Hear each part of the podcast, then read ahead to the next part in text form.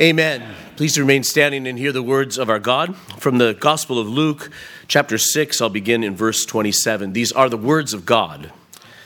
But I say to you who hear, love your enemies, do good to those who hate you, bless those who curse you, and pray for those who spitefully use you.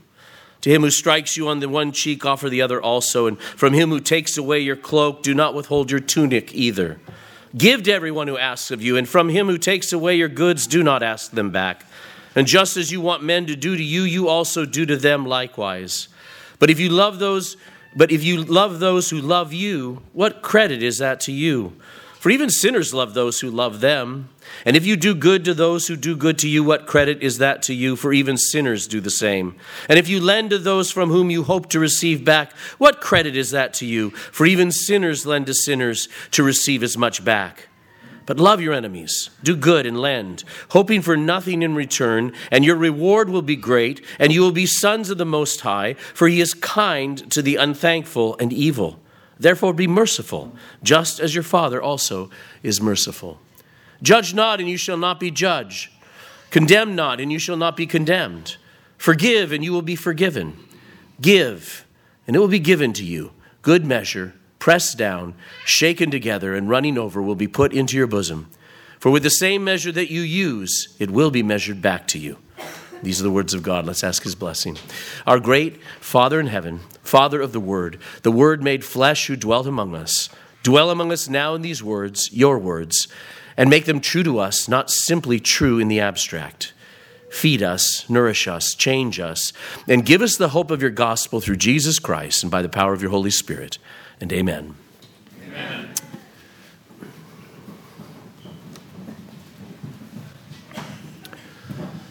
So, we're going to take a few weeks and do a, a, short family series, as we've been doing actually the last couple of years in the month of February and March. Um, and so, I'm going to I'm going to move away a little bit from some, uh, some of the sermons that we've done before on the kind of theology and meaning of marriage and the purpose and God's institution, and hopefully just hit some practicals some of the practicals about marriage. It is often far easier to improve your marriage than you realize. And I want to say that straight up because there are lots of times where people feel very stuck in their marriage relationship. And I think that this word and, uh, many other places of the scriptures, you can find that if, if we're obedient to the Lord, if, in fact, if just you are obedient to the Lord, it's often far easier to improve your marriage than you realize. There are two of you in that relationship, and we always think of ourselves first. And so we are normally thinking of how we could receive refreshment and renewal in our marriage ex- experience. Uh, several years ago, I did a, um, a marriage series, uh, a, a, book study in, um, at our home, and I, I entitled this. I entitled the series "Refreshing Your Marriage." And I asked the question at the beginning um, when, when I said, when you said, yeah, I want to come to this refreshing your marriage, were you thinking that you would like to have your marriage refreshed? Like, I mean, you would like to know that for you, your marriage got refreshed? Did it occur to you at all about coming here because you wanted to know how you could refresh your spouse's marriage? Almost everyone came for the first reason. And it almost didn't occur to anybody that that would be the reason that they should come that they should come to find out how they could refresh their spouse's marriage. We think of ourselves first. And, and that's part of what gets us so stuck. That is part of how things get so stuck. Because if you bless your spouse, if you just bless your spouse, if you refresh his or her marriage with your words and actions, then the marriage, considering the two of you as one, improves. Considered as the two of you, as being one, your marriage just improved. You see? That's really it. We could just close in prayer right now. That's it. There, there's the practical. But we'll, we'll, take a little time. We'll just, we'll just work that a little bit. When we do this, when we do this as an outworking of God's Spirit in us, in other words, if, if we do this as Christians, as we do this obedient to the Lord, as we do this obedient to the Lord on a daily basis, how can I bless her? How can I bless him? If that is in the forefront of our mind in the midst of our relationships, we will find, by means of the work of the Spirit, we'll find ourselves refreshed and renewed as well. And that's what this word is, this, that's what this word here is promising. We'll find ourselves refreshed and renewed as well.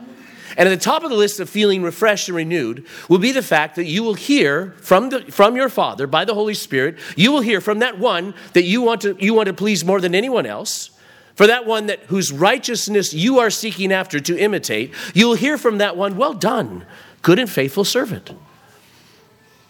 Because number one, your number one relationship, your number one sense of calling is not to your spouse. It is to the Lord Jesus Christ.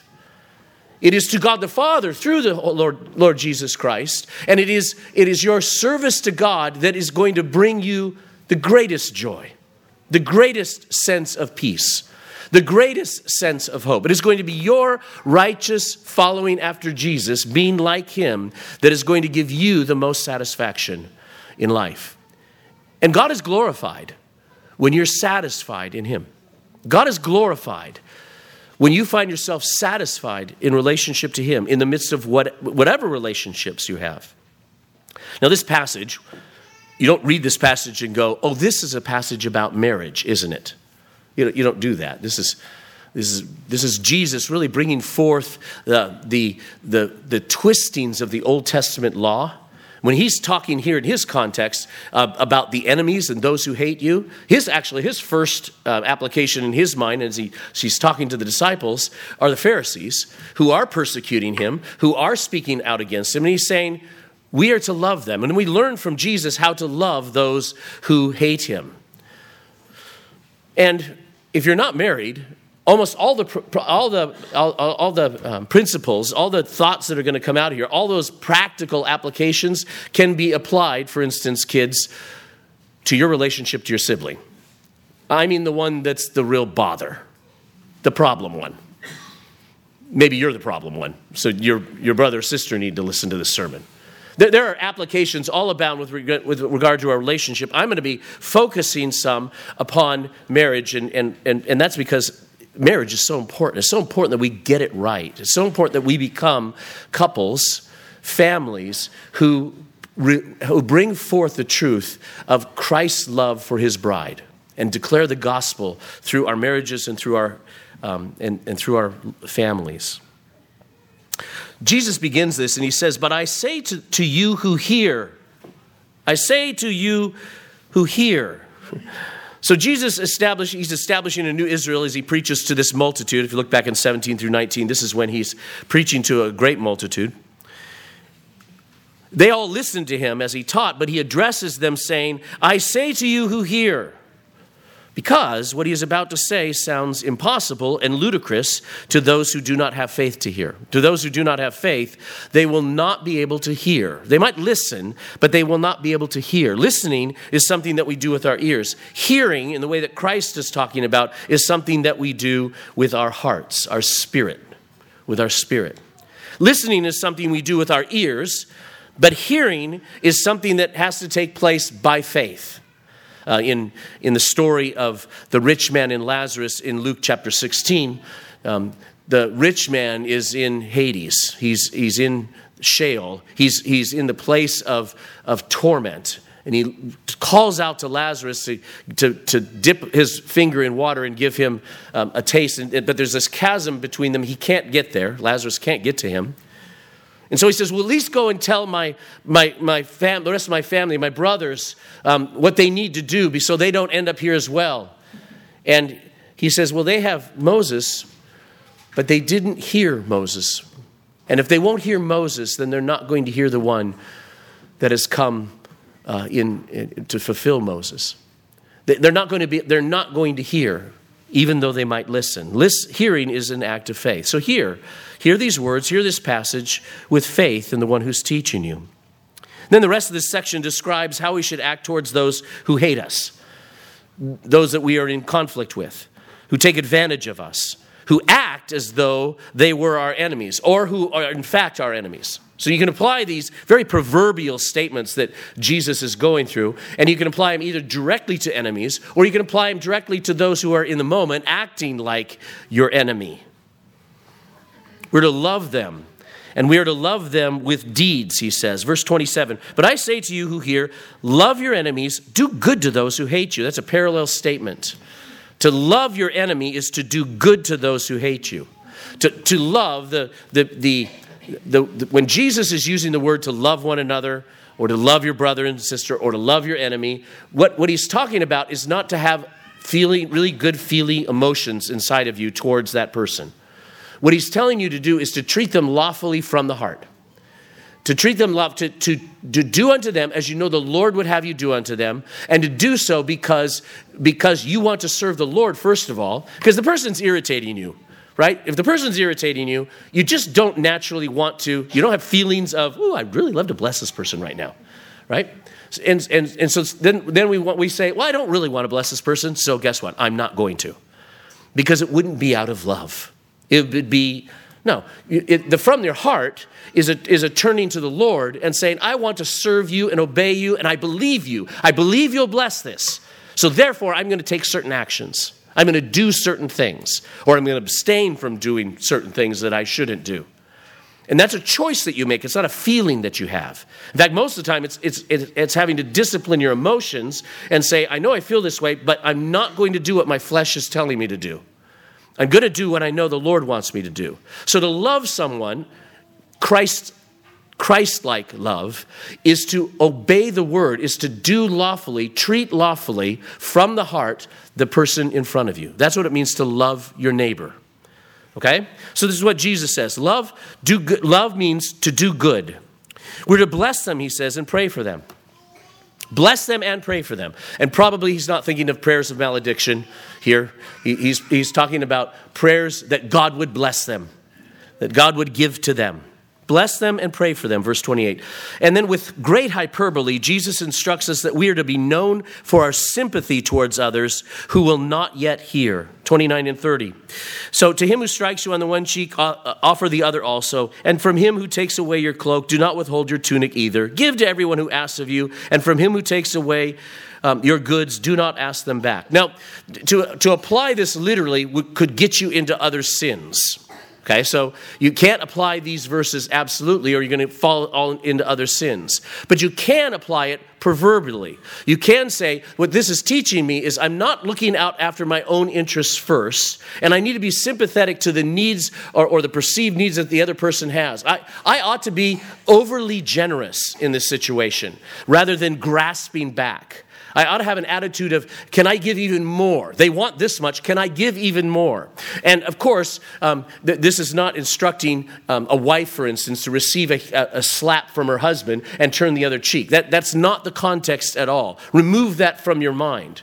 But proverbially, what is, what is being talked about is if you are humiliated some way, or if you are, um, you are, someone has taken it in this relationship, someone has, you feel as though they've taken advantage is it possible for you to see and leverage that and even give more? And even give to them, could see what maybe their need is that you don't see and give even more. That's the, the attitude he's, he's calling on us to have. And so when we do that, we, we become a people that act with an absurd generosity, an absurd um, style of forgiveness and long suffering. And when we do this, we are applying the golden rule. Verse 31 and just as you want men to do to you, you also do to them likewise. You know, it's no it's no excuse for sin to say, well, I was just really tired and tempted to um, have this outburst. Um, uh, and so I, I have an excuse. No, that's no excuse for sin. However, you think it's an excuse for your sin. You, you tend to think it's no excuse for the other person's sin, but you quickly excuse yourself for that sin. Now, with that in mind, we, we will all agree that it is no excuse for sin. But when that other person acts out in a particular way, how would you want to be treated? Do you want, would you want to be, if you're really tired and you had this little outburst, you had this little temper tantrum over here, would you want to be treated with, um, that is no excuse for your sin, you being tired? Is that the first thing that you would want to hear out of someone else's mouth? Now, maybe in some point, some point that would be a good thing. But maybe, maybe there'd be a better way that you would particularly like to receive um, in, input, maybe a sympathetic ear for a moment. Um, maybe, maybe you'll get to the point where there's going to be an actual act of confession of sin and, and forgiveness. But how would you like to be treated in that moment? To immediately have, well, let me open the Bible to you for a minute, just right here, and show you how you are sinning. Well, thank you very much, dear. I really help, that really helps at the moment. This is the kind of thing that, that we, have to, we have to become like Jesus, who not only is quick to forgive, but is patient to wait to forgive. How many times have you sinned and made excuses before God and, and, and, and finally you come to a conviction of your sin and you, and you go to the Lord and you, you're, you're like the prodigal son. I, I've been such a jerk. I don't even deserve to come before you. I can't believe I've been acting this way. I can't believe I've, I've held on to my excuses for so long. Would you, would you, can I just be your servant? And he turns to you and says, Servant, you're my son. Let's have a party. You just ask for forgiveness. Let's go. That's how your father forgives. That's how quickly your father forgives. That's how open handedly your father forgives. That's how he gives mercy. So it's no, and he goes on here in verses 32 through 34. It's no skin off of you if you love those who love you. Where the rubber meets the road is how you act towards those who refuse to do so. So to bless, um, you're to bless your spouse when, when it feels good. He's not saying don't do that. He's just saying, he's saying everybody does that. That's, that, that's not what I'm talking about. He's talking, he's talking about when you are to bless in an incredibly spirit empowered way that people who don't know me can't do. They won't do. Okay, that's what I want. I want you to be so filled with me, so imitated of me, that you act like me in the way that you bless when you have no desire to bless, when you have no reason to bless other than the fact that Jesus said to do so. Okay? So he's going to say to do so, and he's going to empower us to do so, and he's going to reward us for doing so. When you do this, you will be, he says, sons of the Most High. Look at verse 35. But, but love your enemies, do good, and lend, hoping for nothing in return, and your reward will be great, and you'll be sons of the Most High.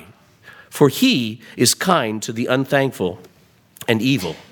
When you do this, over generous, over forgiving, over blessing um, love, you're being like God the Father, who is merciful to the kind, and he is merciful as well to the evil. When we act like our Father in these relationships, we will be merciful like him. Therefore, be merciful, just as your Father also is merciful. And then we come to the verse that all the non Christians know and quote all the time. Verse 37. You go to non Christian school, and this is the first verse that you're required to memorize. Um, just the first two words Judge not. Yeah. yeah, I know the Bible. I know my favorite Bible verse Judge not. What are you doing judging me? What are you doing calling my sin sin? What are you doing uh, uh, evaluating me? And judge not. Don't, don't you know your Bible, Christian? Judge not, and you shall not be judged. Condemn not, and you shall not be condemned. Forgive, and you will be forgiven. Let's consider the context. Our judgment upon others must be in accordance with the word and be the same standards we apply to ourselves.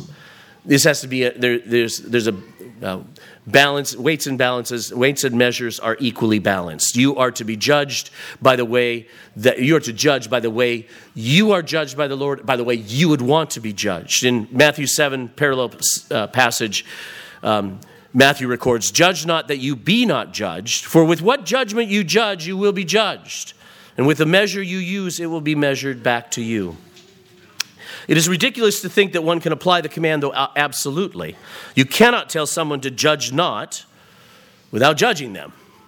You, you, you, can't tell, you can't, hey, you're judging me. Well, you're judging me for telling me that you're judging me, right? So, so first of all, you can't do it without making a judgment. Um, you, can't, you cannot call someone blind, which he goes on here to say in verse 39. He says, Can the blind lead the blind? You can't, you can't call somebody blind without noting to them that they're making a judgment that they're blind, or point out the speck in their eye, in verse 42, the next few verses down, unless you notice and judge that they have a speck in their eye, a sin, a, a wrongdoing that you need to point out. You can't determine the quality of the fruit. Verse 43, a tree is known by its fruit. Well, you can't judge a tree by its fruit unless you judge the tree. So he's not talking about an absolute you may not judge. Um, uh, the point is that we must be qualified to judge, and we must judge in qualified ways. I think Galatians 6 1 makes this very clear. Brethren, if a man is overtaken in any trespass, you who are spiritual, restore such a one in a spirit of gentleness, considering yourself, lest you also be tempted. And this is what spouses are for. This, this is what spouses are for. One of the things that we can do to one another is lovingly point out that speck in their eye. One of the things we can do gently is rebuke them for, for actions or for words that, as a, as a brother or sister in Christ, you can say to them, We can't act that way. You know we can't act that way. Um, but Galatians 6 1, so Galatians 6 1 tells us to judge. It says, If a man is overtaken in any trespass, you who are spiritual, um, so restore such a one. Well, in order to restore that person, you're going to have to judge them. You're going to say, what you're doing is wrong. What you're doing is not honoring to God. What you're doing is not what the Lord would want. But he says, when you do so, first of all, you must do so in a spirit of gentleness, not in a sense of getting back or getting even, not as a sense of trying to be over the other person. But he says, he says to, to do it in a spirit of gentleness, and he, then he warns you, warns us, considering yourself, lest you also be tempted. Considering yourself. Am I qualified? Am I qualified? Or have I kind of lost my spiritual um, qualification because I'm really ticked? Um, and, and, I, and I've kind of taken an arrogant, I would never do such a thing attitude. I would never displease the Lord like you're displeasing the Lord. I would never displease the Lord as, as, as, as, as deeply as you are at this very moment. When you do that, when you act out in that kind of way, um, you, you are not, uh, you're not in a spirit of gentleness. You're not qualified to do so. But, it, but, but the fact is, we're supposed to be. That's gonna, that takes place, for instance, in the, in, the, uh, in the story about we have to take the, uh, if we see our brother with a speck in his eye, he doesn't say, but you have a plank in your eye, so leave them alone. He says, but you haven't noticed the plank in your eye. They got a little sliver in their eye.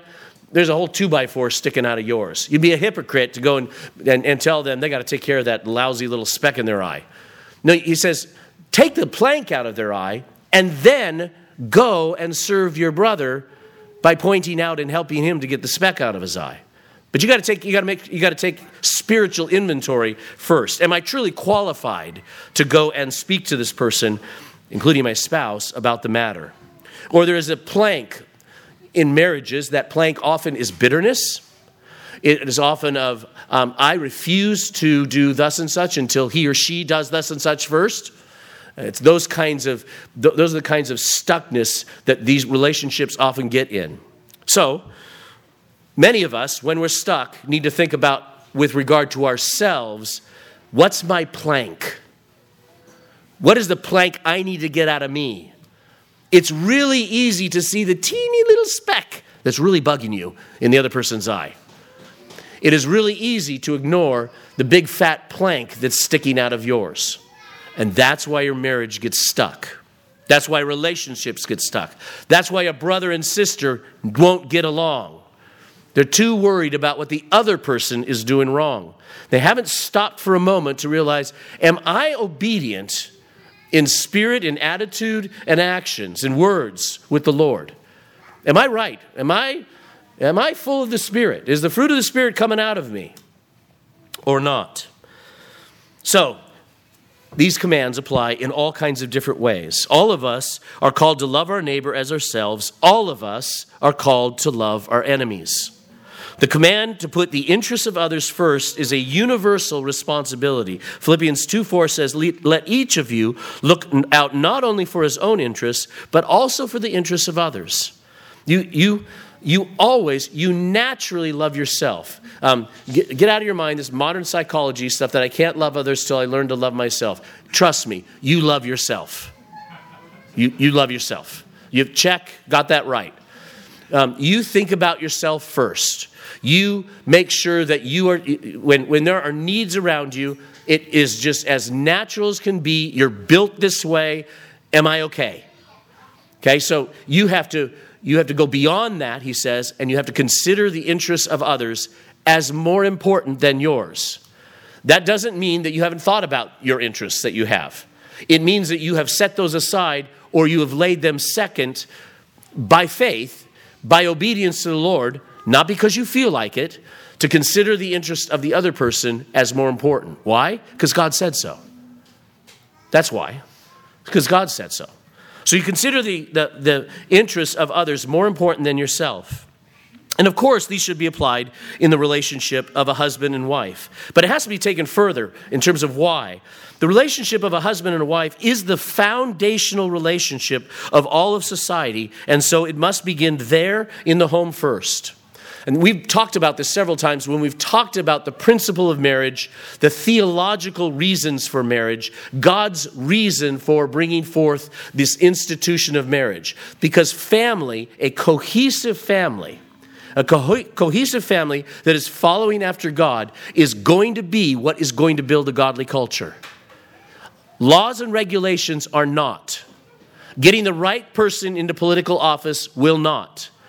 If there are not uh, if there is not a plethora of families cohesive and I would I would say and cohesive over generations then we will not have the stuff of what it takes to build a Christian a Christendom, to rebuild Christendom, to bring back a Christian civilization.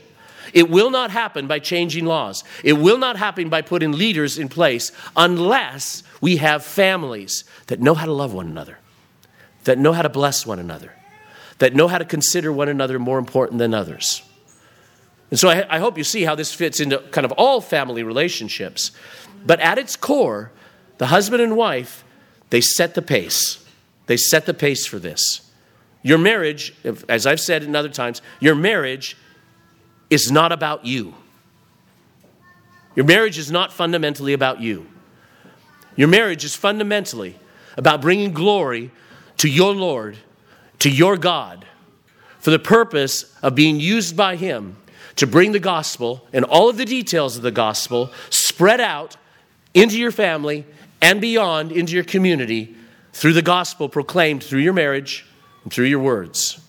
That's the purpose of your marriage to take dominion of the world, to take dominion of the world in the name of Jesus Christ in a particular way. When that leaves your mind, you get stuck also. Because you start thinking about your marriage is fundamentally about you, and things aren't going very well for you. And so I, I need to just kind of sit here and wait, be a toad on a log somewhere until someone changes me.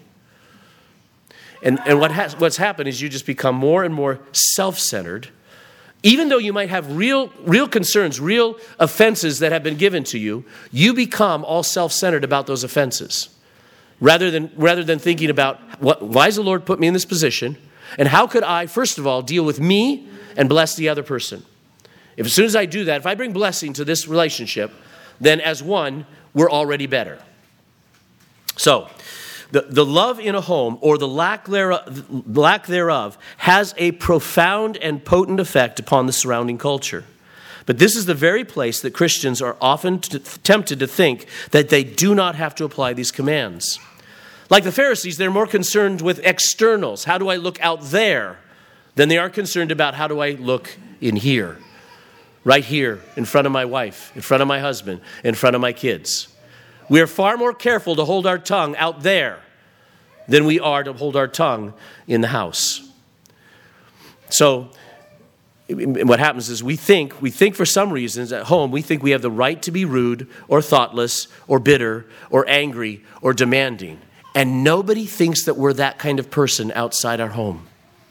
Happens over and over and over again. And the excuse often given is that the other one is not obeying the golden rule. She's not obeying the golden rule. The other one is refusing to listen to God. The other one is acting like the enemy. She's acting like an enemy. He's acting like my enemy. Well, what does the word say to do? Love your enemy and do good to them. Okay, you've, you've correctly identified that person as an enemy or like an enemy. Well, good for you. Now, what does God say to do?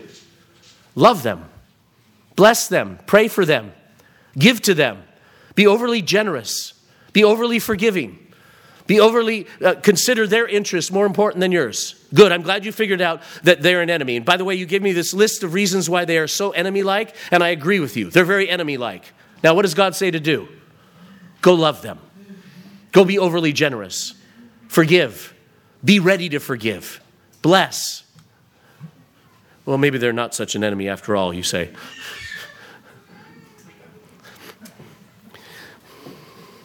The one who hears, the one who hears this will see that this passage applies immediately in their home and in their immediate relationship first.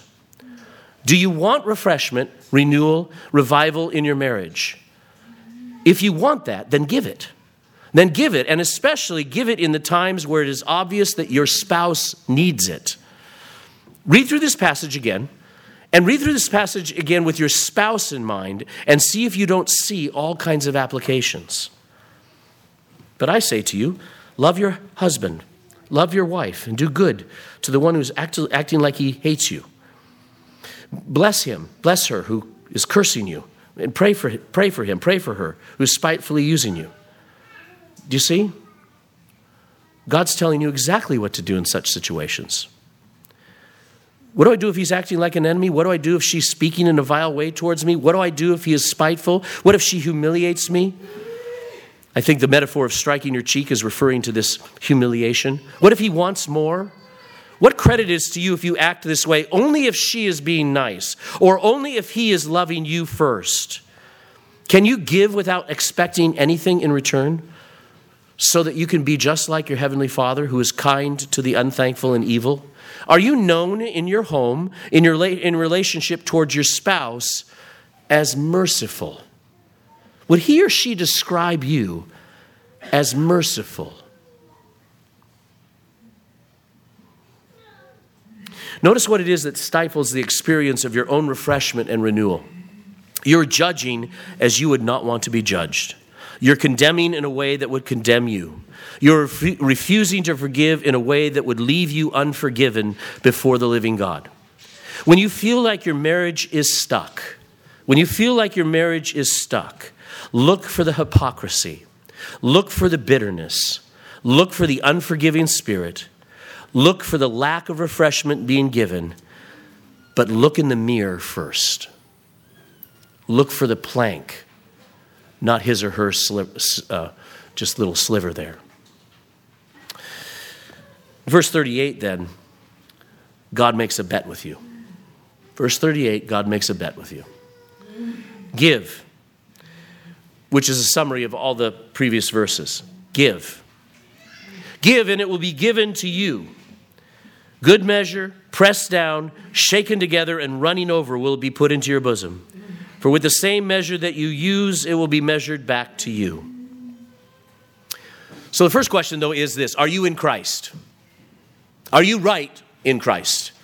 Have you called upon Him as your only source of salvation? You're standing on nothing else but His good and gracious gift, His amazing grace that is ours. First of all, that. Secondly, are you clean before Him? Do you know? Do you know that you're clean before Him? Eh, do you know that your love is directed towards Him first and to nothing else first? No idols. No idols. Then, if that's the case, then the Father is making a bet with you. And the bet is this see if you can outgive Him. Just try. Just try to outgive Him. See if you can outbless Him. See if you can bless your spouse faster than He can bless you, more than He can bless you. He says, give it a try. See if you can outgive Him. His ladle, His ladle, brothers and sisters, is far bigger than you can imagine. One author says a godly marriage does not consist of this marital technique or that one. A godly marriage occurs when a man and a woman both die to themselves and are raised to the life that seeks the best interests of the other in all things. This is the only kind of godly marriage there is. And when we give all away in this manner, we discover that we receive all. We learn to give in order to receive, in order to be able to give some more and we are married to someone who's doing the same thing. That's what happens in a godly marriage. And what do you think will be the result in your marriage, in your home, and in this world then? Jesus tells us about a house, a home, a marriage that's built upon a particular foundation at the end of this chapter, verse 46. But why do you call me Lord, Lord, and do not do the things which I say? Why do you keep calling me Lord, Lord? and not do what I just got through talking to you about. Not, not do those things towards your spouse. Whoever comes to me and hears my sayings and does and does them, I will show you whom he is like. He's like a man building a house who dug deep and laid the foundation on the rock. When the flood arose, the stream beat vehemently against the house, and it could not shake it, for it was founded on a rock.